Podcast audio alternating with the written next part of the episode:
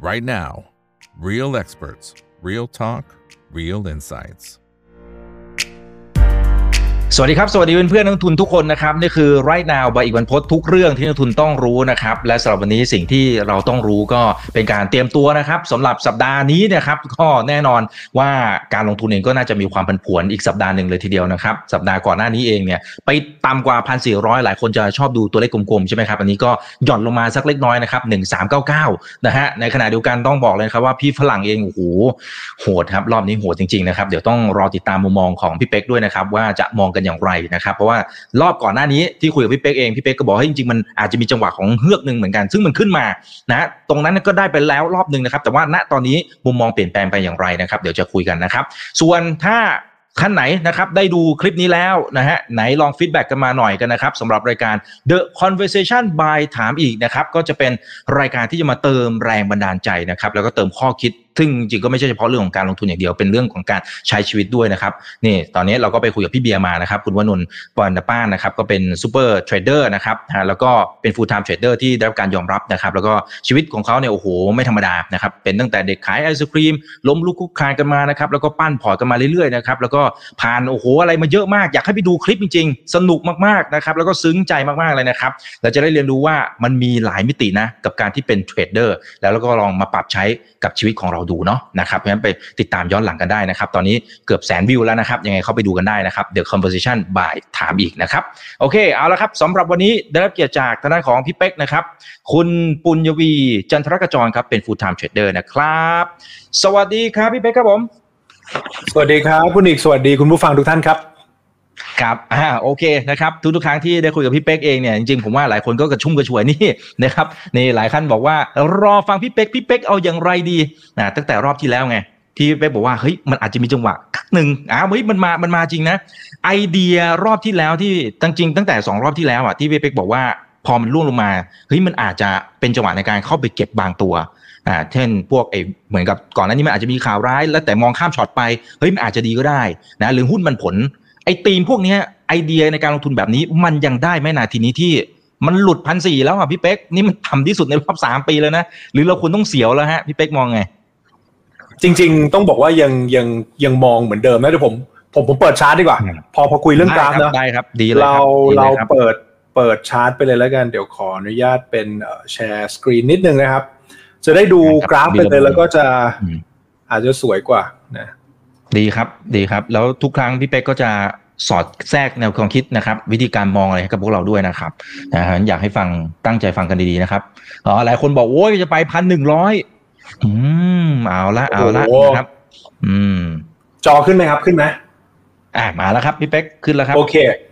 เอ่อคราวที่แล้วถ้าเกิดยังยังจำได้ผมก็คุยกันนะว่ามันอาจจะไปถึงโซนนะถ้าจำไม่ผิดนะ ผมว่าประมาณหนึ่งสี่สองห้าถึงประมาณหนึ่งสามเจ็ดห้าแล้วประมาณนั้นเนาะใช่ป่ะใช่ ตอนนั้นนะคครัรับบแล้วมันก็ลงมาใช่เทสประมาณหนึ่งสี่สองห้าแล้วก็เด้งไปทีหนึ่งเนาะครับแล้วก็หนึ่งสี่สองห้าแล้วก็เด้งไปทีหนึ่งเนาะไม่ได้บอกว่าแม่นนะ แต่เพราะว่าผมก็ผมก็กะกะเอานะครับ แต่ว่าคิดว่าน่าจะอยู่โซนประมาณนี้ เพราะฉะนั้นถ้าย้อนไปที่คำถามคุณดิกเมื่อกี้ผมเอาไงต่อก็คือยังอยู่ในแผนเหมือนเดิมเพราะเพราะเพราะเราก็มองว่าน่าจะโซนประมาณสักหนึ่งสามเจ็ดห้าอะไรประมาณเนี้ย ผมว่าประมาณโซนเนี้ย คราวนี้ถ้าถามว่าทำไมนะครับ ก็จริง ๆ มันก็มีหลากหลายมุมมองนะแต่ถ้าเกิด เอาแบบง่ายๆนะครับสำหรับคนที่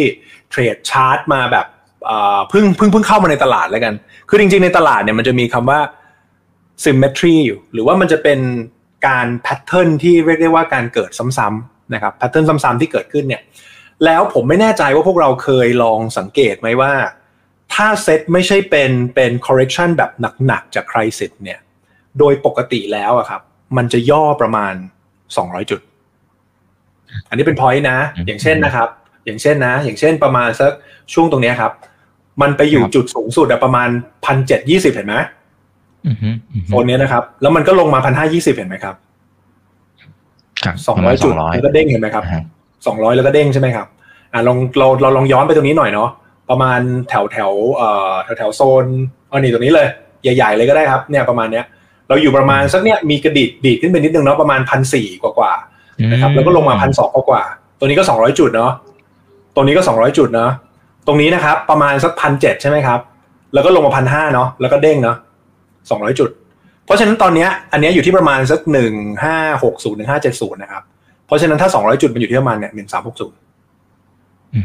อืมอืมอืมอันนี้แค่แค่เป็นเป็นเป็นไอเดียหนึ่งนะครับ ในเรื่องของชาร์ตที่ ที่เราเอามาประกอบดู ซึ่งผมก็รู้สึกว่าถ้าอดีตมันมันยังสามารถพอบอกสิ่งที่น่าจะเกิดขึ้นได้เนี่ยเพราะฉะนั้นโอกาสในการย่อเท่ากับที่ผ่านมาเนี่ย200 จุดบวกลบอะไรประมาณนี้ก็น่าจะมีโอกาสเกิดขึ้นนะครับ เพราะฉะนั้นถามว่า strategy ผมเปลี่ยนไหม ผมไม่ได้เปลี่ยน แล้วก็ยังยังคงรอรอคอยเหมือนเดิมนะครับ แต่ว่าก็ต้องเป็นเป็นเป็น selective buy แต่ก็ต้องบอกตามตรงนะแถวประมาณ 1425เนี่ยผมก็มีเข้าหุ้นไปแล้วบางตัว แล้วก็แดงละ อืมอ๋อครับเป็นเป็นวันแดงที่เข้าเข้าเข้าเข้าไปตามแผนเหมือนเดิมนะครับอ่าอ่าครับ อย่างนี้ถ้าสมมติถ้าเป็นทางฝั่งของทีเฟกเองจริง ๆ ฝั่งช็อตในมุมของพี่เป๊กเองดาวไซด์เขาเรียกอะไรคือ คือมันเริ่มไม่ได้เปรียบแล้วหรือเปล่า ถ้าถ้ามองจากตรงนี้ ต้องมองบอกว่าเทรนด์ยังเป็นขาลงที่ชัดเจนนะครับ แต่ว่าครับ strategy ผมเริ่มเปลี่ยนละ เพราะว่าจากเดิมที่เราช็อตมาเป็นเป็นขาใหญ่ๆใช่ไหมแล้วพอ ใจหนึ่งแผนเราอะเรามองว่าประมาณแถวโซนเนี้ยน่าจะเป็นโซนที่รับอยู่นะครับซึ่งจะรับอยู่ไม่อยู่เดี๋ยวว่าอีกทีหนึ่งสัปดาห์หน้าก็น่าจะรู้ล้วเพราะว่าถ้าเกิดมันเป็นเป็นดาวไซด์จากตรงนี้เนี่ยอีกประมาณสัก 20 กว่าจุด ก็น่าจะมีโอกาสเด้ง แต่คราวนี้โจทย์ที่เปลี่ยนก็คือว่า จากเดิมที่จะรันขาช็อตมาเลยเนี่ยคิดว่าน่าจะเป็นเทรนด์ใหญ่เนี่ยแต่แผนเรารู้สึกว่าแถวเนี้ยน่าจะเอาอยู่ละจากสิ่งที่เกิดขึ้น เพราะฉะนั้นการเทรดก็จะเปลี่ยนเปลี่ยนจากการ run trend เป็นเริ่มที่เล่นสั้นมากขึ้น ผมเพิ่งโพสต์โพสต์ใน Facebook ไปว่าเฮ้ยช่วงที่ผ่านมาสัปดาห์ที่ผ่านมา ผมเริ่มกลายเป็น day trade ละคือเราเริ่มเก็บความผันผวนในรอบสั้น ๆ แล้ว เพราะเรารู้สึกว่า downside ข้างล่างส่วนตัวนะ ภาพนะวันนี้นะ ผมมองเห็นว่ายังไม่ได้ไปไกลขนาดนั้นซึ่งซึ่งซึ่งมันก็มาจากเรื่องรอบที่แล้วที่เราคุยกันว่า เฮ้ย fundamental play เนี่ย ผมว่าผมว่าด้วยพื้นฐานวันนี้ครับ มันยังไม่ได้เปลี่ยนเยอะ ขออนุญาตเปลี่ยนจากหมวกเทรดเดอร์นะเป็นเป็นหมวกของ portfolio manager ในการที่เราจัดพอร์ตหลายๆอัน ผมอยากจะแรปภาพนิดนึงว่า ภาพที่เกิดขึ้นวันนี้ทุกท่านคงทราบแล้วว่าจริง ๆ ไม่ได้เกี่ยวกับพื้นฐานหุ้นเลย ไม่ได้เกี่ยวเลย วันนี้ภาพใหญ่ที่สุดเป็นเรื่องของ asset allocation มันแปลว่าวันนี้ครับ ตอนนี้ผลตอบแทนพันธบัตรในระยะสั้นนะ อยู่ที่ประมาณ 4 เกือบ5%นะครับในในขณะที่บอลตัวยาววันนี้เป็นข่าวแพนิกใหญ่เลย 5%กว่าละแล้วก็มีแนวโน้มในการไปต่อ แสดงว่าภาพวันนี้ที่ที่เกิดขึ้นนะครับ เราคิดง่ายๆว่าเราวางเงินไว้ใน Money Market Fund ซึ่งถือว่าเซฟมากนะครับ เพราะว่าตัวความผันผวนมันน้อยกว่า ได้ผลตอบแทนประมาณ4.5ถึงในขณะที่หุ้นเนี่ยวันนี้ผลตอบแทนอาจจะถ้าถ้าปรับเป็นเป็น e a r n i n g yield นะอาจจะอยู่แค่ประมาณสัก3% 4%แสดงว่าจริงๆ แล้วภาพในวันนี้ครับการถือพันธบัตรที่ได้ผลตอบแทนสูงกว่าถือหุ้นที่มีความผันผวนอีก มันเลยไม่แปลกใจว่าทำไมสภาพคล่องที่น้อยอยู่แล้ว ก็ดันเข้าไปในฝั่งของตัวตราสารหนี้ในระยะสั้นอีกอยู่ที่ประมาณสัก4-5%เพราะฉะนั้นวันนี้ครับมันเลยกลายเป็นว่าแค่ภาพอะเงินอะมันไม่ได้หมุนไปที่อื่นนะเราเห็นชัดๆว่ามันหมุนไปตรงนี้ เพราะฉะนั้นวันหนึ่งอะครับวันหนึ่งถ้าเกิดมันเกิด turning point ขึ้นมาเนี่ยเงินที่เคยฝังอยู่ในตราสารหนี้ต่างๆเนี่ยสุดท้ายจะกลับเข้ามาในหุ้นอยู่ดี ผมไม่แน่ใจว่าเคยพวกเราเคยได้ยินไหมว่า เวลาเวลาที่เราเล่นรอบใหญ่กันนะครับ ตลาดตราสารหนี้เนี่ยจะ bottom ก่อนตลาดหุ้นอืมแสดงว่าเมื่อไหร่ก็ตามที่จากนี้นะครับ ตัวบอลสั้นหรือบอลยาวเนี่ย เราเห็นมันหักหัวลงเมื่อไหร่เนี่ยตอนนั้นเนี่ยนับไปเลย3เดือน6เดือน เตรียมเข้าไปซื้อหุ้นพื้นฐานดีเลย เพราะเพราะเพราะแสดงว่าจาก จากตรงนั้นเนี่ยเงินมันจะไหลจาก Money Market Fund เนี่ยเข้ามาที่หุ้นแล้วคราวนี้เวลาเราคุยเรื่องตัวบอลเนี่ยครับเราต้องคุยก่อนว่าอ่ามันเกิดที่ตัวสั้นหรือตัวยาวนะปี 2022 เนี่ยเราไป concern กันตัวสั้นเยอะมากนะครับตัวบอล2ปี เพราะว่าตัวบอล2ปีมันสะท้อนดอกเบี้ย นโยบายของเฟดมันก็วิ่งขึ้นมาเรื่อยๆเนาะจากประมาณศูนย์ไม่ไม่ถึง 1%อะวิ่งพรวดเลย 4-5%ทีเดียวนะครับแล้วมันจะกระทบกับสินทรัพย์เสี่ยงเป็นหลัก เพราะฉะนั้นในช่วงที่ผ่านมาโดยเฉพาะปี 2022 มาถึงประมาณช่วงต้นปีเนี้ยทุกคนก็จะ concern เกี่ยวกับเรื่องของตัวบอลสั้นอ่าดอกเงินเฟ้อ CPI ดอกเบี้ยจำปีที่แล้วถ้าจำได้นะ กลางเดือนจะคุยกันเรื่องเงินเฟ้อปลายเดือนจะคุยเรื่องเฟดจะวนอยู่อย่างเงี้ยทุกเดือนเลย ประมาณ 6-7 เดือนไปเรื่อยๆนะครับ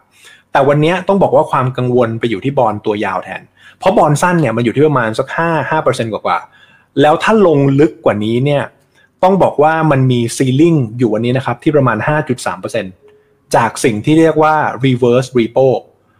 ศัพท์มันอาจจะยากหน่อย แต่เอาเป็นว่าถ้าสถาบันการเงินเอาเงินส่วนเกินเนี่ยไปฝากไว้ที่เฟดเนี่ยเขาได้ดอกเบี้ยอยู่ 5.3%แสดงว่าสมมุติถ้าเกิดว่าตัวผลตอบแทนพันธบัตรสหรัฐมันมันมันไปถึง 5.3%หรือว่าเลยเลยกว่าเนี่ยตรงนั้นมันมันจะเป็นซีลิงให้เงินกลับเข้าไปตรงนั้นแทนนะครับเพราะฉะนั้นตัวบอลสั้นเนี่ยด้วยกลไกการเงินข้างในเนี่ย ไม่น่าจะไปไกลกว่านี้ ยกเว้นเหตุเดียว ก็คือ CPI กลับมาเร่งขึ้นแล้วเฟดกลับมาขึ้นดอกเบี้ย แต่ด้วยภาพตอนนี้ครับมันกลายเป็นว่าดอกเบี้ยในระยะสั้นเนี่ยและโทนของเฟดเนี่ยคิดว่าไม่น่าจะขึ้นดอกเบี้ยแบบ aggressive มากนักแล้วนะครับเพราะฉะนั้นวันนี้ bond สั้นก็น่าจะ cap อยู่ประมาณเนี้ยผมว่าประมาณเนี้ยห้าจุดสองห้าห้าจุดสามเปอร์เซ็นต์ไม่น่าเกินนี้ แต่ที่น่ากังวลและเดาไม่ถูกครับ คือบอลตัวยาว วันนี้ทะลุไปแล้วห้าเปอร์เซ็นต์ซึ่งส่วนหนึ่งก็มาจากสป라이เนาะ กับการที่ทาง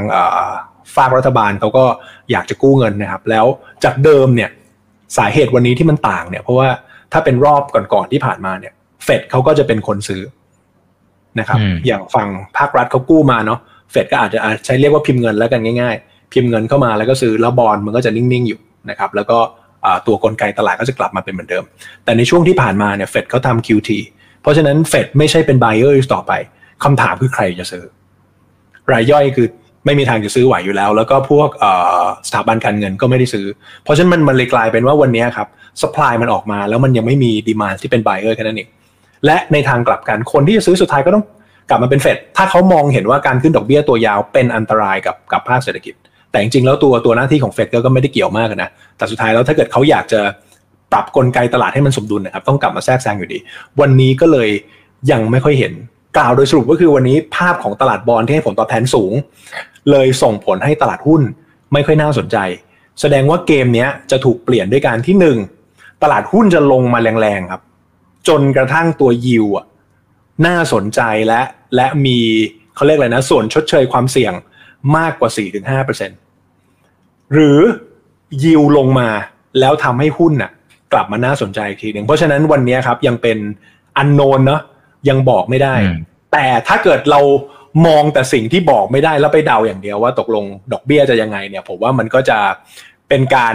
เอาชีวิตแล้วก็เอาเงินของเราไปฝากกับสิ่งที่คาดการไม่ได้ แล้วก็จะถามไปถามมาเก่งไปเก่งมาว่าสุดท้ายแล้วยิวมันจะไปอยู่ตรงไหนถูกไหมครับ เพราะฉะนั้นวันนี้ถ้าเกิดถามถามแผนแผนผมอะแผนผมก็ยังเหมือนเดิมนะ แล้วก็ยังมองว่าเฮ้ยตลาดเนี่ย ประมาณแถวพันสี่พันพันสามปลายปลายตรงนี้ครับ เป็นผมก็คือจะเข้าไปซื้อละแต่กลยุทธ์เราก็จะเปลี่ยนนะ หมายถึงว่าอย่างตัว TFEX เองเนี่ยนะครับ แทนที่จะ short แล้วถืออะผมก็เริ่มเป็นเก็บความผันผวนสั้น ๆ แล้วถามว่าความผันผวนสั้น ๆ ตรงนี้เราเก็บมาเพื่ออะไร เราเก็บมาเพื่อเป็น buffer ในการซื้อหุ้นเพราะถ้าถ้ายังจำได้ใช่ครับ ก็คือคือเป็นการตุนเงินสดจาก จากความผันผวนตรงนี้ตุนไว้ก่อน ถ้าจำได้ในในในคลิปที่แล้วเนี่ยผมน่าจะคุยไว้ว่างานของเทรดเดอร์จริงๆนะโอเคเราเราสู้กับความผันผวน แล้วก็เปลี่ยนจากความผันผวนเป็นเงินนะครับ เพราะฉะนั้นช่วงตลาดเหวี่ยงๆอะอย่าไปกลัวช่วงเนี้ยเราต้องลุยเป็นช่วงที่เก็บของ แต่ว่าก็ต้องวางพวก money management ดีๆ แต่ผมมองว่า key สำคัญในการที่ในอาชีพเทรดเดอร์เองในระยะยาว หรือแม้แต่ผมไม่แน่ใจที่คุณอีกไปคุยกับเบียร์นะ สุดท้ายแล้วมันคือการที่เราต้องเปลี่ยนความผันผวนที่จับต้องไม่ได้ในตลาดนะครับ มาเป็นสินทรัพย์ที่จับต้องได้จริง ๆ ในชีวิตประจำวัน อันนี้ใช่เลยอะพี่เป๊กใช่ปะเออ ผมว่าผมว่าผมว่าทุกคนเนี่ยเทรดมาสักพักหนึ่งมันจะทรงนี้เพราะว่ามันจะมีกับดักอยู่ช่วงหนึ่งช่วงแรกๆที่รู้สึกว่า ถ้าเราเทรดแล้วเราอยากรวยนะ เราจะต้องอัดเงินในฝั่งการเทรดอะให้ไม้ใหญ่ขึ้น สมมติเทรดล้านหนึ่งเทรดสองล้านห้าล้านอะไรมาเนี้ยสิบล้าน แล้วก็ได้กำไรเยอะขึ้น แล้วก็ปั้นพอร์ตโตไปเรื่อยๆ เราจะมองแบบนี้ทุกคน แต่สุดท้ายแล้วเนี่ยพอเราผ่าน cycle ของตลาดมา เราจะรู้ว่าเราเองก็ไม่ได้แน่กว่าตลาดขนาดนั้นหรอกแต่ช่วงที่เราถูกบ่อยๆอะอีโก้มันจะดันว่าโอ้โหมาแล้วอิสรภาพทางการเงินแน่นอนขอแค่พอร์ตใหญ่ขึ้นเราเทรดฝีมือเท่าเดิมเนี่ยตังได้เยอะกว่าเดิม สุดท้ายแล้วมันคือการ balance ชีวิตครับ ระหว่างชีวิตที่เราเทรดในในในกราฟกับเทรดนอกกราฟ แล้วเวลามันเกิดปัญหาขึ้นมาทำยังไงที่พอร์ตเราอะ่ะ มันขึ้นไปแล้วอะ่ะ มันไม่กลับมาที่เดิม ตรงนี้สำคัญมาก เพราะว่าถ้าเรามีสินทรัพย์อื่นข้างนอก หรือแม้แต่สินทรัพย์ที่มันจับต้องได้จริงๆอะครับ สุดท้ายแล้วมันจะทำให้เราขึ้นไปแล้วนะ ถึงแม้จะขึ้นช้านะ ขึ้นช้ากว่าเดิมตอนที่เราเทรดหนักๆนะ แต่มันขึ้นแล้วมันไม่ลงครับ ผมว่าตรงนี้สำคัญโดยเฉพาะคนที่เริ่มใกล้ๆเลขสี่นะ สามปลายปลายๆเริ่มใกล้เลขสี่ผมว่าเป็นทุกคนจะเริ่มลดความ aggressive ลงแล้ว conservative มากขึ้น แล้วรู้สึกว่าเฮ้ยจากเนี้ยจะต้องไปแบบไม่ต้องหวือหวามาก คือสมมติถ้าถ้ามีพอร์ตอยู่ 20 ล้าน อยากไปร้อยล้านแหละ แต่ที่สำคัญกว่านั้นทำยังไงต้องไม่กลับไป 10 ล้าน ผมว่าตรงนี้คือโจทย์ เพราะฉะนั้นคือย้อนกลับมาโจทย์เรื่องชาร์ตเมื่อกี้นะครับเทรด TFEX คือผมเองก็ไม่ได้เทรดหนักแล้วนะ ยิ่งช่วงเนี้ยเราก็เน้นความผันผวนแล้วเก็บไป แล้วเก็บเป็น buffer เป็นหุ้นที่เรามองว่ามีโอกาสปันผลดีๆ แล้วผมให้ข้อสังเกตไว้นิดนึง วันนี้นะครับหุ้นหลายตัวเนี่ยเทรดในระดับเขาเรียกได้ว่า 1.5 ถึง 2 standard deviation PE นะ เฉลี่ย 5 ปีแปลว่าอยู่ในโซนต่ำมากๆอะแต่ PE มีข้อจำกัดก็คือมันจะใช้ได้กับเฉพาะตัวที่กำไรนิ่งๆ เป็นเป็นบริษัทที่โตแล้วกำไรนิ่งๆ แต่ในทางกลับกันตัวที่เทรดโซน PE ต่ำๆอะ ปันผลเขานิ่งเหมือนกัน เพราะว่าเขาเขาอยู่ในธุรกิจที่มั่นคง เราจะเห็นหลายตัวนะครับเทรดในโซน PE ที่ 1.5 ถึง 2 standard deviation ในรอบ 5 ปี ซึ่งถือว่าต่ำมาก ผมยกตัวอย่างหุ้นบางตัวโดยที่ไม่ได้บอกชื่อนะ asset เขาเนี่ยประมาณสัก4แสนล้าน4แสนล้านนะครับแล้วรายได้เขาอะประมาณ2แสนล้านกำไรจากการดำเนินงานเขาประมาณ 4 0,000 ล้าน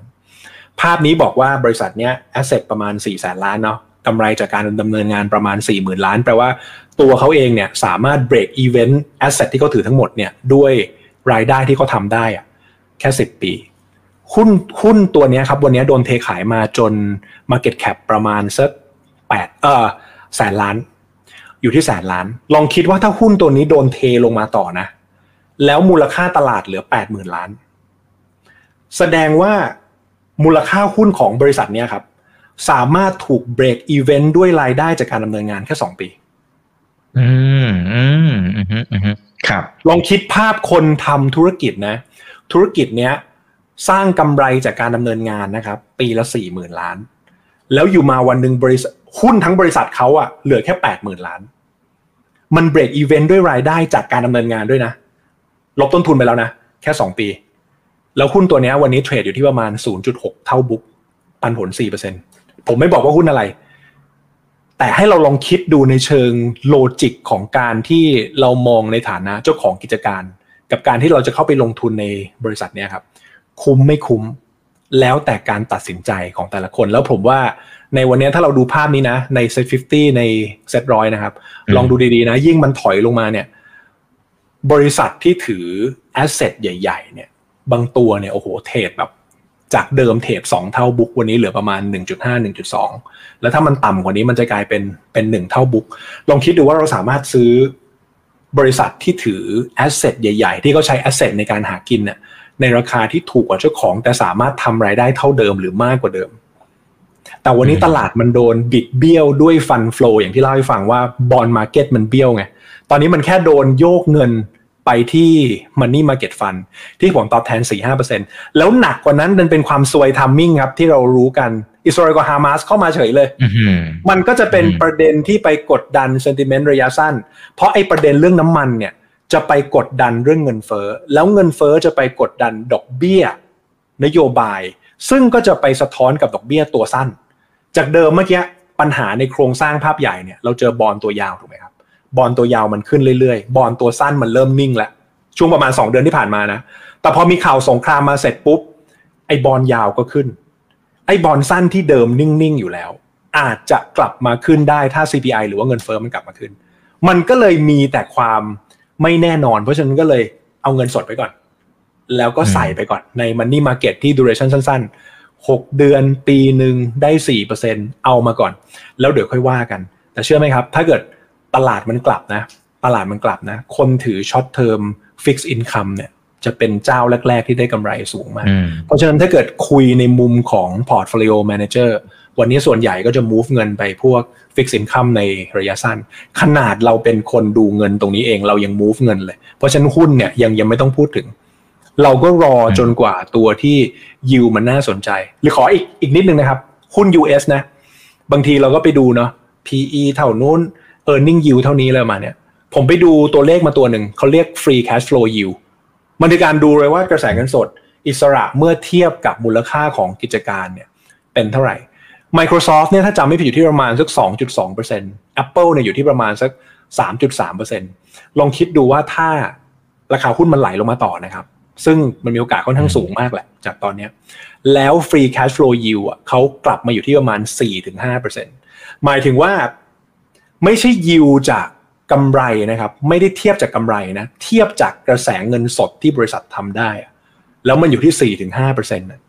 ตรงนี้จะเป็นจุดที่ที่คอนวินส์มาก เพราะฉะนั้นทั้งหมดทั้งปวงที่คุยมานะครับ สรุปเป็น2 point ก็คือวันนี้ตลาดมันถูกกดดันด้วยการ move เงินจากหุ้นไปที่ตราสารหนี้ อันนี้คือข้อหนึ่งข้อ 2 ความเป็นจริงที่เกิดขึ้นอย่างหนึ่งก็คือธุรกิจ พื้นฐานธุรกิจบางตัวเนี่ยแทบไม่เปลี่ยนเลย รายได้ก็ดี asset ก็เหมือนเดิม แต่ตอนนี้ราคาเริ่มถูกลงเรื่อยๆ ตรงนี้ก็เลยฝากไว้เป็นวิจารณญาณของแต่ละท่านนะครับ ว่ามองสภาพการเนี้ยหนีหรือเริ่มพิจารณาหุ้นรายตัว ไม่ได้บอกว่าแบบไหนถูกนะ ให้เริ่มเข้าไปดูดีครับครับเข้าไปดูว่าอันไหนมันอาจจะถูกลงโทษมากเกินความเป็นจริงนะครับอ่าอันนั้นก็ไปพิจารณาดูแต่ว่าเอ๊ะแต่เราคุยตรงเนี้ยพี่เป๊กมันอยู่บนสมมติฐานว่ามันไม่ได้มีวิกฤตซ่อนอยู่ถูกไหมฮะคือถ้ามันมีเนี่ยไอ้ที่เราคิดว่ามันถูกมันอาจจะถูกกว่าก็ได้นะครับ ถูกไหมฮะอืม ใช่ครับ แต่คือคือต้องต้องต้องต้องมาดูว่าแล้ว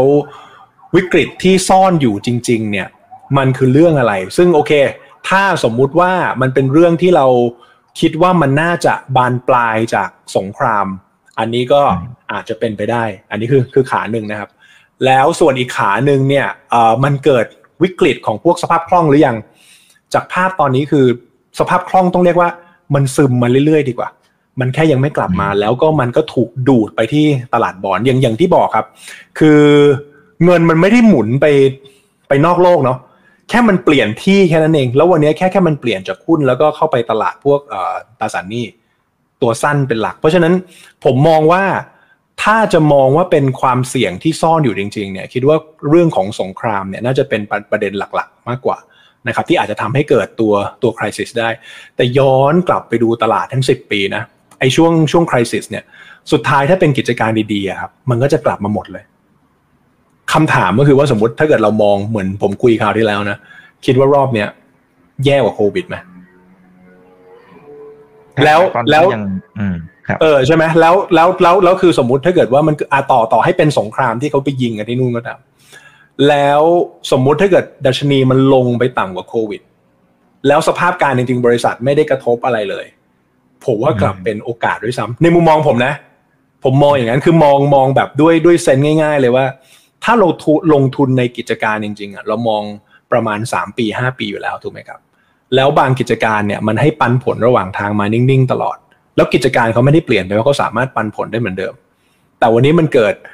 misconcept ในเรื่องของตัว sentiment ตลาดไอ้ไอ้ที่มันเข้ามานั่นเองนะครับ คราวนี้ผมเชื่อว่าทุกคนก็วันนี้ก็จะกลัวแหละ แล้วก็จะเป็นเหมือนกันทุกรอบที่เวลาเกิดคริสิสไม่มีใครรู้ว่ามันจะไปสุดที่ไหน เพราะฉะนั้นอย่างอย่างที่บอกว่าถ้าเราไปฝากฝากความหวังหรือบริหารพอร์ตจากการกะเก่งว่ามันจะไปสุดที่ไหนแล้วค่อยเข้าเนี่ย ผมว่าก็นึ่งยาก เพราะฉะนั้นเราเราเรามองเป็นโซนก็ได้ครับ เรามองเป็นโซนในการทั้งทั้งเก็บ เช่น สมมุติอย่างตัวผมเองมองว่าเฮ้ยถ้าไอตัวแถวประมาณ 1425ถึง1375เนี่ยเป็นจุดที่ผมต้องเข้าแล้วนะ ไม้หนึ่งผมก็เข้าไปตามแผนด้วยสมมุติฐานเดิมของเรา ที่เรามองมูลค่ากิจการกับปันผล ถ้ามันลงไปอีกเราก็ต้องมีไม้เผื่อ เพราะฉะนั้นตรงนี้ครับมันจะเป็นเรื่องของการบริหารจัดการและสังเกตดีๆนะ ไม่ได้อยู่ที่การไปคาดการแล้วว่าสุดท้ายจะไปซื้อที่โลตรงไหน แต่การที่เราทำ money management น่ะมันคือการบริหารความไม่รู้ไงเพราะเราไม่รู้ไงเราเลยต้องแบ่งเงินกระจายเพื่อดูซิว่าเฮ้ยโซนโซนไหนที่มันมีความเป็นไปได้ แต่เราจะมีเหตุผลในการรองรับในการซื้อทุกไม้ว่า ไม้เนี้ย valuation บริษัทมันอยู่ประมาณนี้ตามแผนเรานะ เราซื้อไม้นี้เราซื้อไม้นี้เราซื้อนะครับเพราะฉะนั้นผมมองว่ามันอยู่ที่การบริหารจัดการมากกว่าการไปกะเก่งว่าโลมันอยู่ตรงไหน เพราะเดี๋ยวตอนที่ตลาดสมมุตินะครับ ตลาดมันกลับมาสักพันห้ากว่าโอ้โห วันนั้นบายสัญญาณมาหมดเลย แล้วเราก็จะรู้งี้อีกแล้วนะครับรู้งี้ ทุกรอบเห็นไหมถูกไหมเพราะฉะนั้นคือ อ๋อแต่ว่าผมผมผมผมผมต้องเตือนนิดนึง ผมเคยเป็นคนที่เสพติดความอยากเป็นคนส่วนน้อย เราเคยได้ยินไหมว่าตลาดแบบเนี้ยคนส่วนใหญ่อย่างนี้เออ คนส่วนใหญ่เขาเป็นอย่างนี้ แล้วคนเราต้องคิดแบบคนส่วนน้อย ผมจะมานั่งถามตัวเองตลอดว่า มันนิยามยังไงไอ้คนส่วนใหญ่กับคนส่วนน้อย เออ หรือการที่เราคิดว่าเราเป็นคนส่วนน้อยเนี่ย จริงหรือเปล่า เราอาจจะเป็นคนส่วนใหญ่ที่เหมือนคิดซ้อนอีกทีก็ได้นะประมาณนี้ครับเออเพราะเพราะฉะนั้นผมเลยมองว่า แทนที่จะมองว่าการที่เราเป็นคนส่วน ซึ่งซึ่งความเป็นคนส่วนน้อยอะ มันแฝงความคิดที่ว่าเราฉลาดกว่าคนอื่นหน่อยนึงอ่าเราเก่งกว่าคนอื่นหน่อยนึงเราเลยรู้สึกว่าเราเป็นคนส่วนน้อย คนส่วนใหญ่อะไม่เก็ตหรอก เราอะเป็นคนส่วนน้อย ซึ่งความคิดตรงนี้ผมว่ามันมาทำให้เราพังพอสมควร เมื่อไหร่ก็ตามที่ผมผมรู้สึกว่าถ้าเราเริ่มถ่อมตัวกับตลาด ด้วยความไม่รู้เนี่ย ผมผมก็ไม่รู้ มันอาจจะหลุดหนึ่งสามเจ็ดห้าแล้วลงไปถึงพันสามก็ได้ผมไม่รู้ แต่ผมรู้สึกว่าคนจะรอดไม่รอดในภาวะแบบเนี้ย คือการบริหารจัดการที่ดี ไม่ใช่แบบโอ้โห ผมพูดหนึ่งสามเจ็ดห้าผมใส่หมดแม็กเลยทั้งพอร์ต มันลงไปพันสามช็อกมานั่งคัดลอสที่หลัง แบบนี้ก็ไม่ใช่ อย่างเงี้ยครับ ก็คืออยู่ที่การบริหารจัดการ แล้วคิดอยู่เสมอว่าผิดได้นะ ผิดได้ อย่างตอนที่มันลงไปหนึ่งสี่สองห้าโหมันเด้งสองครั้งเลย ผมจะออกมาเคลมก็ได้เฮ้ยผมออกรายการคุณอีก ผมบอกตรงนี้โคตรแม่นเลย แล้วพอมันไหลลงมาผมเงียบหายไป คือคือสุดท้ายผมรู้สึกว่ามันความความถูกผิดเป็นเป็นเรื่องที่ที่เกิดขึ้นได้ตลอดมันอยู่ที่ว่าสมมุติฐานของเราอะครับ แค่อย่าเปลี่ยนบ่อย อย่างวันนี้ตลาดหุ้นมันลงมาจากตัวตัวจุดที่ผมเคยคุยไว้ แผนก็ไม่เปลี่ยน แผนก็เหมือนเดิม จนจนกระทั่งมันเริ่มเลยในแผนที่เราวางไว้แล้ว สมมติโอ้โหลงไปหนึ่งสามห้าศูนย์เลย แล้วยังแดงต่อเฮ้ยมาดูแล้วยังไงต่อ แต่ต่อให้เราผิด แต่ถ้าการบริหารจัดการเราดีครับ กระสุนยังอยู่เนาะกระแสเงินสดยังอยู่เนาะเราค่อยมาคิดต่อ วันนั้นมีปัจจัยอะไรใหม่ไหมที่เรามองไม่เห็นที่เราพลาดสงครามมันเยอะขึ้นไหมหรือที่วันนี้คุณอีกถามว่าเฮ้ยหรือมันมีวิกฤตที่เราไม่รู้ไหม แล้ววันนั้นเริ่มมีกลิ่นมาแล้วว่าเฮ้ยมันเริ่มมีสภาพคล่องมันเริ่ม default นี่ว่าอ๋อแบบนี้เราผิด สมมติฐานเราผิด แต่หุ้นเราดอยแล้วนะ หุ้นดอยแล้วเพราะว่าสมมติฐานผิด แต่กระสุนยังอยู่มันยังแก้เกมได้ ผมว่าไปกับตลาดแบบเนี้ย สบายใจกว่า สบายใจกว่าจริงครับไม่เครียดอย่างนี้ไม่เครียดด้วยนะครับ โอเคนะครับอ่ามีมีโอ้โหถ้าดูจากคอมเมนต์เนี่ยดอยกันเยอะเลย แต่ซึ่งไม่แปลกซึ่งไม่แปลกกับสภาวะตลาดแบบนี้ แต่สมมติสมมตินะพี่เป๊กสมมติเราเราคาดการมันผิด สมมุติว่ามันอาจจะมีการร่วงลงมาต่อ มันจะมีแล้วแล้วพื้นฐานดี มีหุ้นแบบพื้นฐานดีแบบเยอะเต็มตลาดไปเลยเนี่ย มันจะมีหลักในการสวิชยังไงอะถ้าเป็นสไตล์ของพี่เป๊กอะนะครับอ่ามีมีหลักคิดไหมครับ หรือว่าก็ถ้าเลือกดีแล้วก็อาจจะอยู่กับตรงนั้นก่อนหรือยังไงครับ อืม ผมรู้สึกว่าอ่ามันจะต้องแยกด้วยระยะเวลาในการที่ที่ที่เราเข้าไปลงทุนนะครับ ก่อนที่จะซื้อเนี่ยคือหนึ่งเราก็จะวางเป็นโซนตามราคาไปเรื่อยๆเนาะคำถามคือสมมุติถ้าเกิดเราวางโซนแล้วก็ถั่วไปเรื่อยๆเนี่ย ถามว่า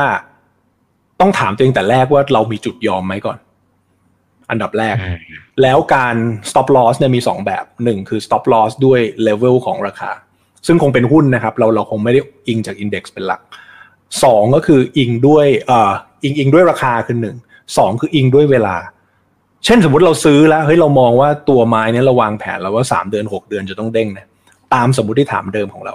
ถ้ามันไม่ไปก็คือคัดเพ ราะฉะนั้นมันมันมันอยู่ที่ว่าแผนแรกที่เราเข้าไปอะครับ เราเราเข้าไปด้วยแผนการยังไง ในระยะเวลาประมาณไหน เพราะถ้าเป็น investment จริงๆอะผมมองว่าไทม์ไลน์ที่น่าสนใจคือประมาณ 3 ปีขึ้นไป คราวนี้คำถามก็คือว่าเอ้ยแล้วในระยะเวลา 3 ปีเนี้ยเงินก้อนเนี้ยคุณสามารถซื้อหุ้นตรงนี้ได้จริงๆไหมหรือกะแค่ว่ามันลงมาถึงโซนนี้แล้วมันเด้งแล้วขาย ถ้าเป็นแบบนั้น คือการเทรด แล้วการเทรดต้อง money management ดีมาก เช่นรอบที่ผ่านมาผมเห็นคนไล่ช็อตทองอยู่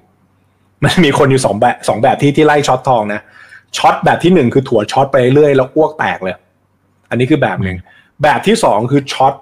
พอมันดีดทำทำ high ยอม short ดีดทำ high ยอมแบบนี้เขาจะเสียทีละนิดทีละนิดทีละนิดไปเรื่อย แต่เขาก็ต้อง test ตัวเองว่าเฮ้ยแล้วไอ้ที่เขาพลาดเนี่ย สุดท้ายเขาเขาพลาดเพราะอะไรเขาพลาดด้วยแผนจริง ๆ หรือเขาพลาดด้วยด้วยอารมณ์ที่มันเกิดขึ้นระหว่างการเทรดเพราะฉะนั้นสำหรับผมเองถ้าเกิดย้อนย้อนมานะครับ ก็จะกลับไปที่ต้นคลิปที่เราคุยกันนั่นคือ ผมจึงพยายามเติมเงินสดด้วยการเทรดดิ้งขาลง เด้งช็อตลง take profit เด้งช็อตลง take profit เด้งช็อตลง take profit มีขึ้นแรงๆก็ตามไม้ไป แล้วก็ take profit เพราะฉะนั้นเราจะได้ buffer ตรงเนี้ยในการเข้ามาซื้อหุ้น ในการเข้ามาแก้เกมในการจัดการหุ้นมากขึ้นนะครับคือเราไม่ได้เอาเงินต้นของเราเนี่ยไปไปเสี่ยงอย่างเดียว แต่มันยังมีการ trading บางส่วนที่เราได้กระสุนเพิ่มมา แล้วก็มาใส่เทคนิคในการเทรดในช่วงนี้ที่ความผันผวนสูงๆนะครับ ได้น้อยๆ แต่ได้เยอะเออขอโทษได้น้อยๆ แต่ได้ถี่ เก็บอย่างนี้ดีกว่า รวมๆมันก็แทเยนอะที่จะอืมเอ่อแทนแทนที่จะแบบ อัดแบบเป็นเป็นเป็นเทรนด์หนักๆซึ่งผมอาจจะพลาดก็ได้นะ เพราะว่าอย่างอย่างรอบนี้ที่มันลงมาเนี่ย ผมจะมีการเทคเทค profit ขาช็อตไปในประมาณเนี่ยพันสี่ต้นๆแล้วก็จะมีติ่งติ่งๆมาหน่อยหนึ่งตรงเนี้ยครับแต่สัปดาห์หน้าตามแผนสมมติถ้าเกิดมันลงไปหนึ่งสามเจ็ดห้าถึงหนึ่งสามหกศูนย์เนาะซึ่งเป็นแผนเดิมของเราตั้งแต่แรก เราก็จะเทคหมด แล้วก็ไปซื้อหุ้นอืมเหมือนเดิมอืมประมาณนั้นครับ โน้ตอีกทีนะครับผมอาจจะผิดก็ได้นะ ผมอาจจะผิดก็ได้นะ แต่ว่าผมรู้สึกว่า เวลาเราผิดแล้วเรารู้ว่าเราผิดเพราะอะไร เวลาเราได้ตังค์เราจะรู้ว่าเราได้เพราะอะไร ไม่งั้นมันโอ้โหมันจะมั่วซั่วไปหมดโอ้คมคมมากคมมากนะฮะอาจารย์ติมาด้วยนะครับพิติบอกเป็นพี่ติสวัสดีครับแฟนโค้ชเป็กนะครับ ตลอดการสวัสดีนะครับพิตินะครับมาบ่อยๆนะครับนะครับโอเคอะสวัสดี1,500ท่านนะครับเพื่อนๆนักทุนไงก็ฝากกดไลค์กดแชร์กันด้วยนะครับ โอเคนะครับเขาบอกว่าเมื่อไหร่หนังสือพี่เป็กจะออกสักทีนะครับ เตรียมซื้อแล้วคุณธนพงศ์อ๋อหนังสือผมออกแล้วนะ ขอโปรโมทนิดนึงออกแล้ว แล้วก็ครับพ r ออเดอร์ถึงวันที่สามสิบถึงวันที่สามสิบครับเออก็ก็ลองลองดูแล้วกันถ้าสนใจ เพราะว่า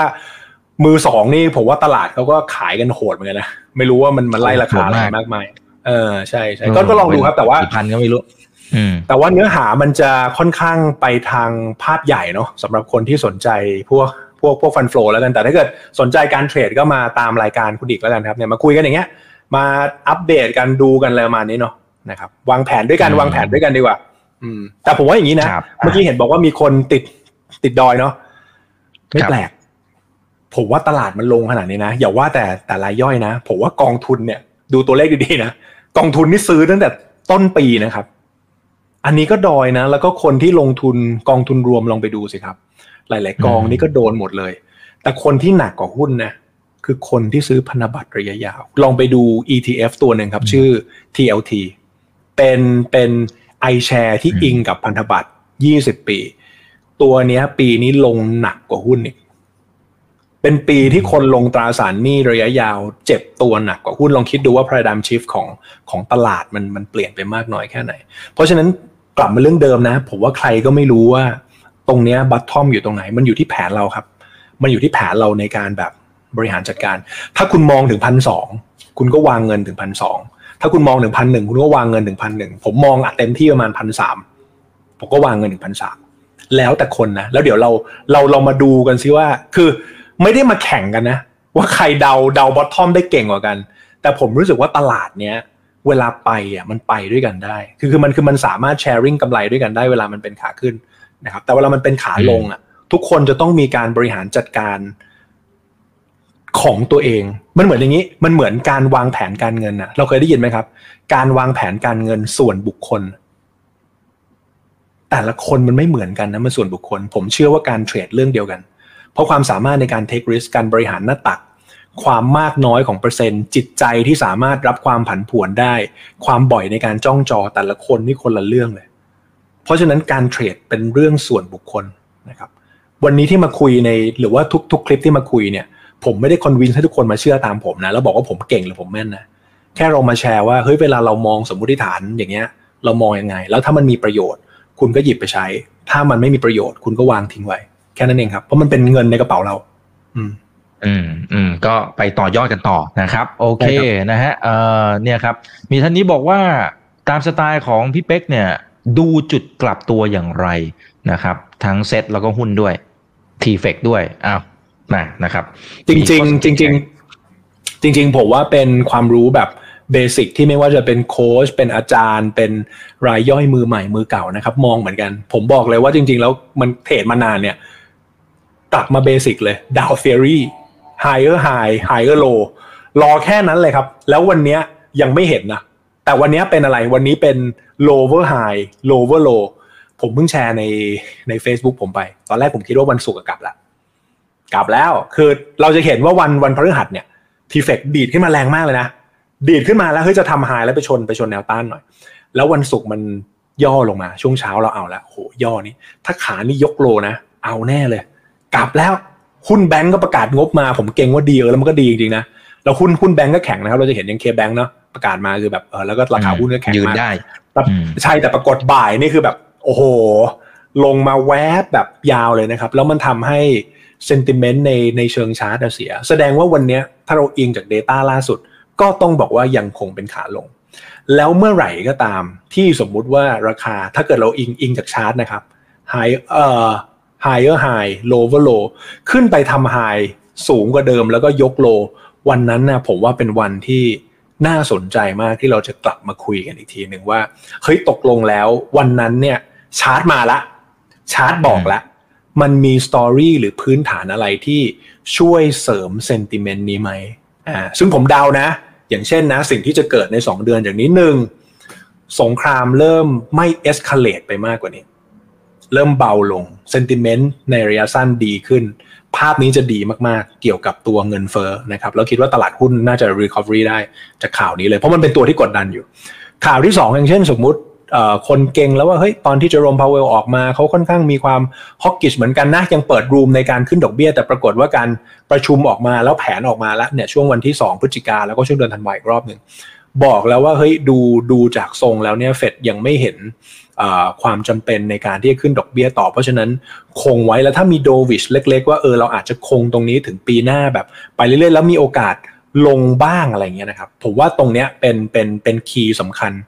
ยังไม่ต้องมีการแทรกแซงจริง ๆ แต่ขอแค่มีคำพูดที่เป็น dovish นิดหน่อยมาเนี่ยผมว่า bond yield ตัวยาวมันจะหักลง แล้วพอ bond yield ตัวยาวหักลง bond yield ตัวสั้นเริ่มนิ่ง จากเหตุการณ์สงครามที่ไม่ไม่เพิ่ม แล้วก็ตัวเงินเฟ้อเริ่มนิ่งๆนะครับแล้วก็ bond bond yield ตัวยาวเนี่ย sentiment ดีขึ้น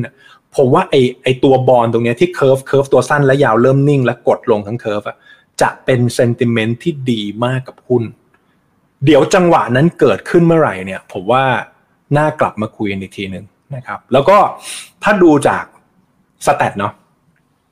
อีกไม่เกิน 6 เดือนนะครับ อีกไม่เกิน 6 เดือนนะหลังจากเกิด inverted yield curve มาเนี่ย โดยโดยปกติแล้วมันจะมี recession เกิดขึ้นเนี่ย 12 เดือน 18 เดือน แล้วก็ไกลสุดเนี่ย22 เดือน แปลว่าภายใน 6 เดือนเนี้ยมันจะเป็นช่วงที่ยาวที่สุดหลังจะเกิด inverted yield curve แล้วไม่มี recession แสดงว่าเราเรากำลังอยู่ขอบทางขวาและทางสถิติว่าน่าจะเกิด recession ขึ้นนะครับ คราวนี้แต่ Data ณปัจจุบันยังบอกว่า US เนี่ยการจ้างงานยังค่อนข้างแข็งแรงอยู่ถูกไหมนะเพราะฉะนั้นต้องไปดูต่อแล้วว่า recession ใน US จะจะเป็นอย่างไรจะมาไหม แต่ผมผมให้ผมให้ไกด์ไว้นิดนึง วันนี้ที่ตัวเลขการจ้างงานมันแข็งแรงครับ เราเราลองคิดภาพในเชิงความเป็นจริงนะคืออัตราการว่างงานมันน้อยเพราะวันนี้คนทำสองงาน เพราะรายได้ไม่พอ อัตราการว่างงานมาเลยน้อยคำถามคือ อัตราการว่างงานน้อยเพราะคนคนหนึ่งทำงานสองคน เพราะไม่พอกินคำถามคือตัวภาพนี้บอกเศรษฐกิจดีหรือเปล่าไม่ละครับอะอย่างเงี้ยครับ อย่างเงี้ย อย่างเงี้ยก็ก็ก็จะเป็นเป็นคำถามที่ เออมันมันก็ท้าทายอยู่ แล้วก็ต้องรอไปแกะเนื้อในอีกทีว่าตกลงว่าจะยังไง แต่วันเนี้ยเราจะเห็นว่าโลกเราเนี่ยครับ กลับมาโฟกัสเรื่องของ global macro เเต็มๆเลย กลับมามองเฟดอีกแล้ว กลับมามองนโยบายการเงินอีกแล้ว เพราะว่าตัวนี้ตอน key หลักมันอยู่ที่ bond market แล้ว bond market มันเป็นตลาดที่มันมันเป็นตลาดที่ใหญ่มากกว่าตลาดหุ้นไม่รู้กี่เท่านะครับ แล้วตลาดพันธบัตรเนี่ยพูดอีกแง่หนึ่งคือ ตลาดที่ไว้สำหรับเป็น benchmark ในการ financing หรือการกู้ เพราะฉะนั้นถ้าอัตราการกู้มันสูงขึ้นเนี่ยต้นทุนการเงินมันสูงขึ้นเนี่ย แล้วเดี๋ยวสหรัฐเนี่ยจะไปเจอจังหวะ refinance เนี่ย ผมว่าตั้งแต่ปี 2025 จะเริ่มจะเริ่มกระเทือนแล้ว วันนี้เราจะสังเกตว่าตัวเลขเศรษฐกิจของ US ที่ที่มันยังไม่ค่อยกระเทือนเท่าไหร่นะครับ เพราะว่าคนยังไม่ต้องทำการ refinance ถึงแม้ดอกเบี้ย วันนี้ดอกเบี้ยบ้านดอกเบี้ยอะไรดอกเบี้ยบัตรเครดิตมันจะสูงขึ้นเนี่ย แต่เขายังไม่ต้อง refinance เพราะฉะนั้นเขายังจ่ายดอกเบี้ยเก่าอยู่ มันเลยยังยังไม่กระทบ แต่ในอีก 2 ปีถ้าเขาต้องกลับมารีไฟแนนซ์ในดอกเบี้ยใหม่จากเดิมที่เราอาจจะจ่ายดอกเบี้ยแค่ประมาณปีละ 2%สมมุตินะครับ เรา fix rate นี้ไว้ แต่ปี 2025 คุณต้องกลับมาจ่าย 5%ผมว่าอันนี้จะเริ่มเป็นปัญหาจริงๆแล้วนะครับ ตรงนี้ก็ต้องตามตามตัวเลขกันดูต่อนะครับ แต่ในระยะสั้นก็รอดูแล้วกันว่า sentiment สงครามมันกดอยู่ เรื่องบอลมันกดอยู่ 2 ประเด็นนี้คลี่คลายเมื่อไหร่ ผมเชื่อว่าน่าจะมาพร้อมกราฟ อืมครับ อ่า โอเคนะครับ เดี๋ยวขอดูหน่อยนะฮะอ่า EV EV ไม่เกี่ยวนะครับ เดี๋ยวแยกเซสชันถัดไปนะครับ แนวรับเท่าไหร่อันนี้ไปแล้วนะครับ อันนี้พี่เป๊กบอกแล้วนะครับ ไปดูย้อนหลังกันได้เนาะนะครับ มีคนแซวพี่เป๊กผลิตโชคนะครับ อ่า โอเคนะครับอ่าเนี่ยครับ อืม ถ้าจะ อันนี้ติดดอยจริง ๆ รอบที่แล้วเนี่ยพี่เป๊กพูดไปแล้วนะครับ จะจะเอาอีกทีนึงไหมครับ คือเขาบอกว่าติดดอยแดง แดงทั้งพอร์ตเลยนะครับ แล้วไม่มีตังค์เหลือละหมายถึงว่าอาจจะอาจจะแบบเหมือนกับซื้อหุ้นร้อยเปอร์เซ็นต์อะพี่เป๊กนะครับแก้เกมก็ไม่ได้อ่าอย่างพี่เป๊กเมื่อกี้บอกว่าถ้าเราเก็บกระสุนอะเรามีวิธีเก็บกระสุนเก็บแคชฟลูต่างๆ มันยังพอที่ไปแก้เกมเลยได้ แต่ท่านนี้ไม่มีเลย หลายคนน่าจะเป็นอย่างนี้นะพี่เป๊กมันจะพอมีทางออกไหมจะขายผมว่าเขาก็ไม่กล้าขายแล้วอะถ้าเดานะนี้ไม่ได้เขียนมา อันนี้ต้องต้องเรียนตามตรงนะ ผมว่าการการแก้ปัญหาในวันที่แบบมันมัน มันมันมันเลยมาไกลแล้วอะครับ ค่อนข้างยาก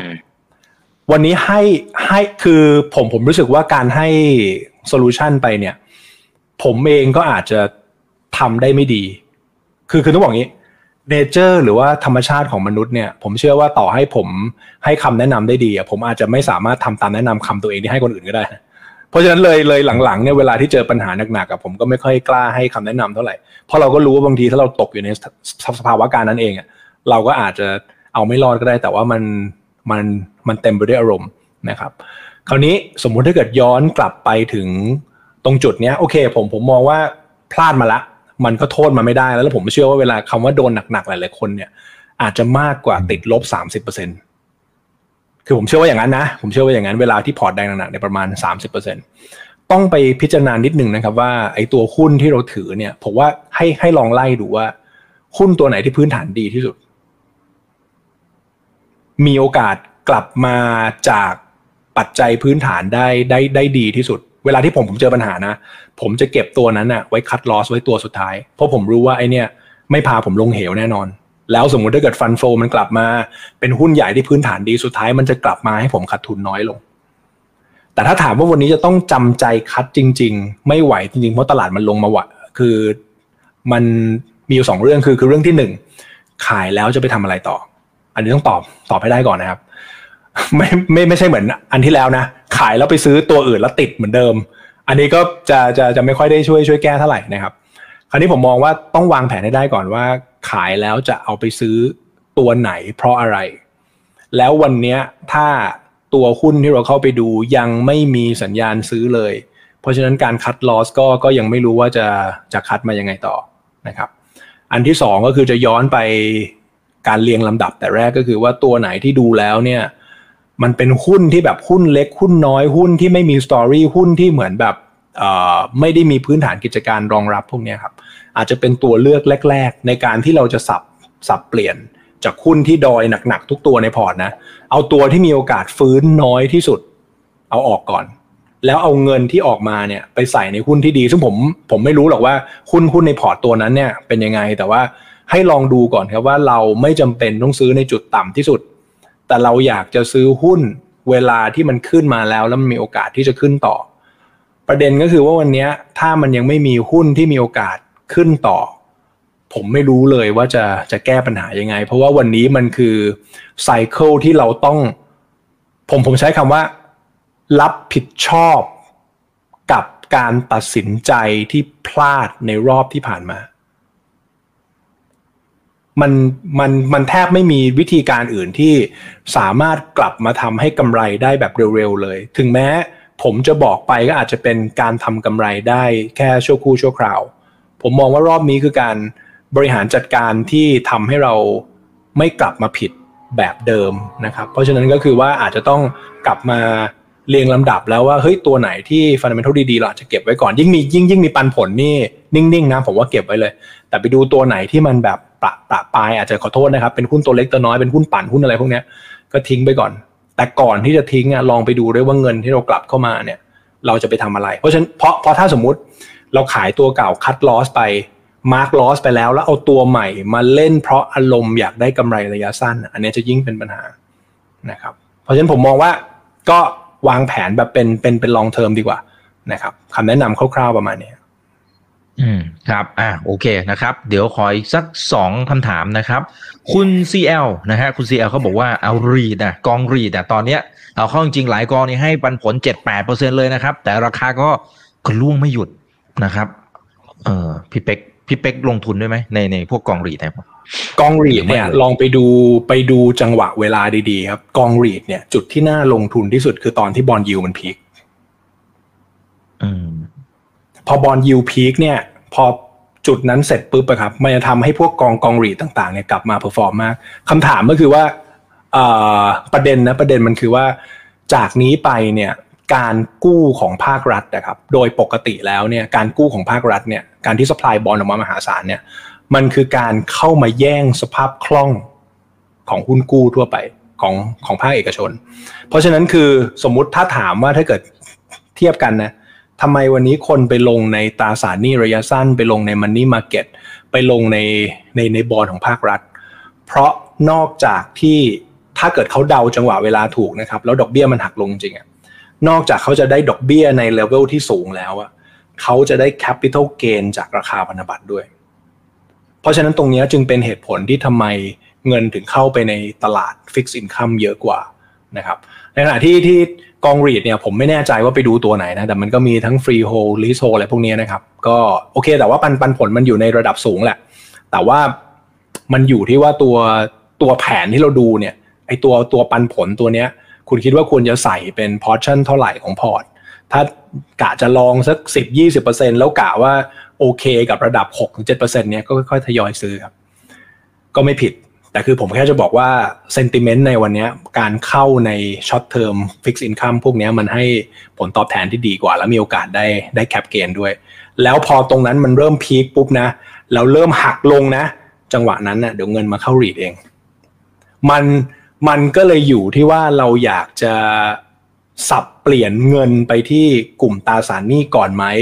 หรือเรามองข้ามช็อตไปเลยว่าสุดท้ายแล้วถ้าดอกเบี้ยกลับมาลงเนี่ย ตัว bond กับ bond yield กลับมาลงเนี่ยกอง REIT จะ perform เองเราก็ค่อยๆ ซื้อไปเรื่อย เพราะสุดท้ายแล้วการลงทุนนะครับ มันคือการที่เราไม่ได้มองระยะเวลาหรือว่าการเก็งระยะเวลาเป็นปัจจัยหลักถูกไหม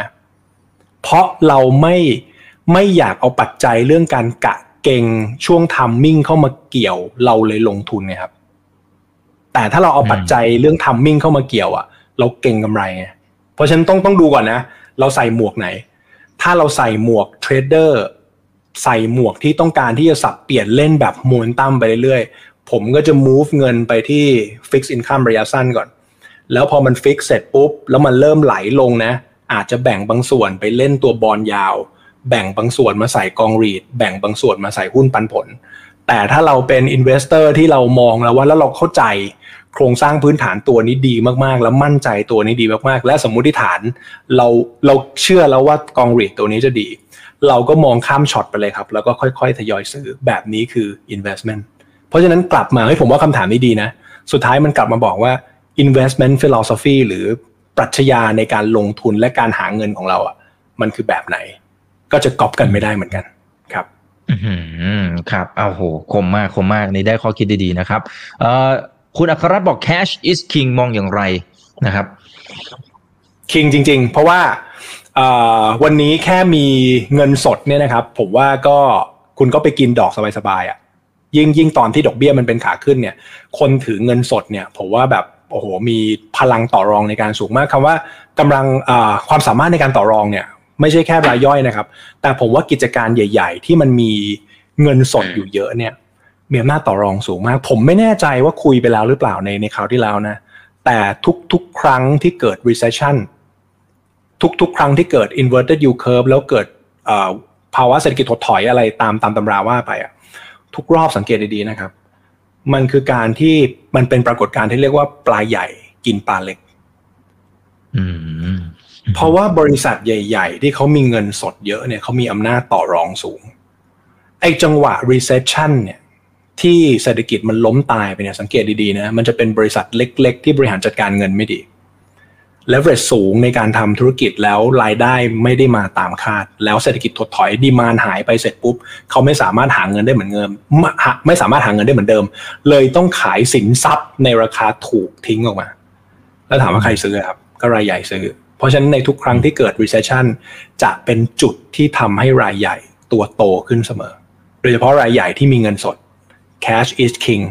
cash คือ negotiation power สูงสุดในช่วงนี้ เพราะฉะนั้นในบริษัทที่มีกิจการใหญ่ ๆ วันนี้เงินสดเก็บไว้กับตัว คุณสามารถเลือกได้เลยว่าจะเข้า money market จะเข้าหุ้น โดยโดยที่ไม่ต้องเข้าเลยก็ได้นะ รอก็ได้ หรือคุณจะรอซื้อกิจการในวันที่เขามีปัญหาก็ได้ ในพวก cash fund นะครับ หรือว่า private กองทุนส่วนบุคคลต่างๆ มันเลยมีพวกนี้ไง distressed debt คือไปไปเก็บบริษัทที่มันเกือบเจ๊งแล้ว หรือไปเก็บบอลของประเทศที่ใกล้เจ๊งแล้ว เพราะสุดท้ายแล้วนะครับ ถ้าปัญหามันถูกมันถูกแก้ไขอะแล้วราคามันถูก mark to market ขึ้นมาเนี่ยกำไรเยอะมาก เช่นสมมุตินะ ราคาหน้าตั๋วของบอลอยู่100บาท แล้วเกิดวิกฤตเศรษฐกิจของประเทศอะไรก็ตามครับ ราคาราคาที่ขายในตลาดเหลือเหลือ5บาท เราก็เหมือนเอาไปใส่ในพวกสตาร์ทอัพอะ แล้วก็ base ว่าตัว bond ตัวเนี้ยถ้าเกิดมันสบอลของประเทศนั้นๆ หรือกิจการนั้นๆเนี่ยสามารถขอขอฟื้นฟูได้อะสุดท้ายราคาหน้าตั๋วจะกลับไปร้อยบาท ถ้าคุณซื้อห้าบาทกำไรก็ยี่สิบเท่าเพราะฉะนั้นเพราะฉะนั้นถามว่า cash cash cash is king ไหมผมมองว่าคนถือเงินสดคือคนที่มีอำนาจต่อรองสูงที่สุด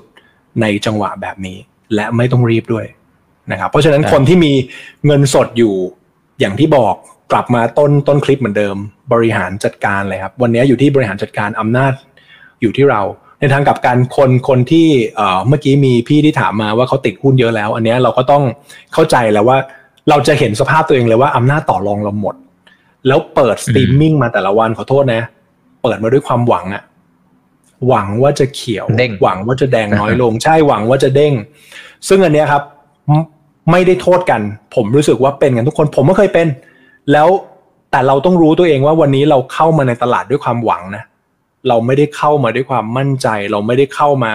เพื่อต้องการจะหาเงิน แต่เราเข้ามาเหมือนแบบ ขอให้มันเด้งหน่อยขอให้มันเขียวหน่อยได้ไหมขอให้ฉันขอขาดทุนน้อยลงกว่านี้อะไรเงี้ยซึ่งอย่างที่บอกว่าไม่ได้ว่ากันนะ แต่ผมรู้สึกว่า mindset ที่ไม่ได้เป็นผู้ล่า พอเปิดจอมาแล้วเราแล้วเราเฟลอะครับมันทำให้เรายิ่งยิ่งเฟลกว่าเดิม ก็เลยคำแนะนำผมเลยแนะนำให้ไปลองทบทวนดูอีกทีนะครับ แล้วก็อะอย่างที่บอกเมื่อกี้นะจัดเรียงหุ้นใหม่ หุ้นตัวไหนแย่ๆก็ค่อยๆทยอยออกก่อนแล้ว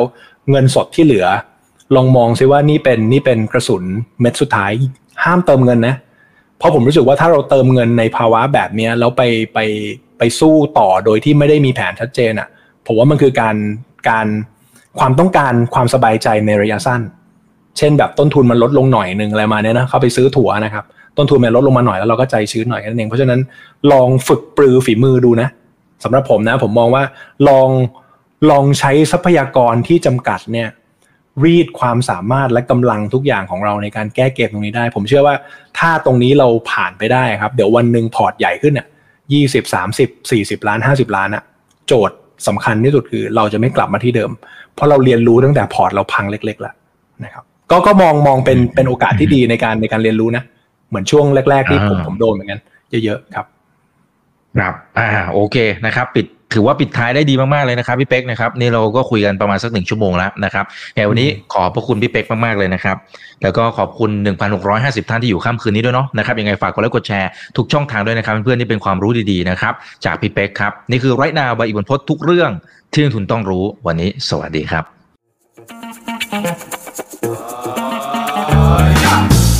ถ้าชื่นชอบคอนเทนต์แบบนี้อย่าลืมกดติดตามช่องทางอื่นๆด้วยนะครับ ไม่ว่าจะเป็น Facebook, YouTube, Line Official, Instagram และ Twitter จะได้ไม่พลาดการวิเคราะห์และมุมมองเศรษฐกิจ และการลงทุนดีๆ แบบนี้ครับ อย่าลืมนะครับว่าเริ่มต้นวันนี้ดีที่สุด ขอให้ทุกท่านโชคดี และมีอิสรภาพในการใช้ชีวิต ผมอีกบรรพฒนาเพิ่มสุขครับ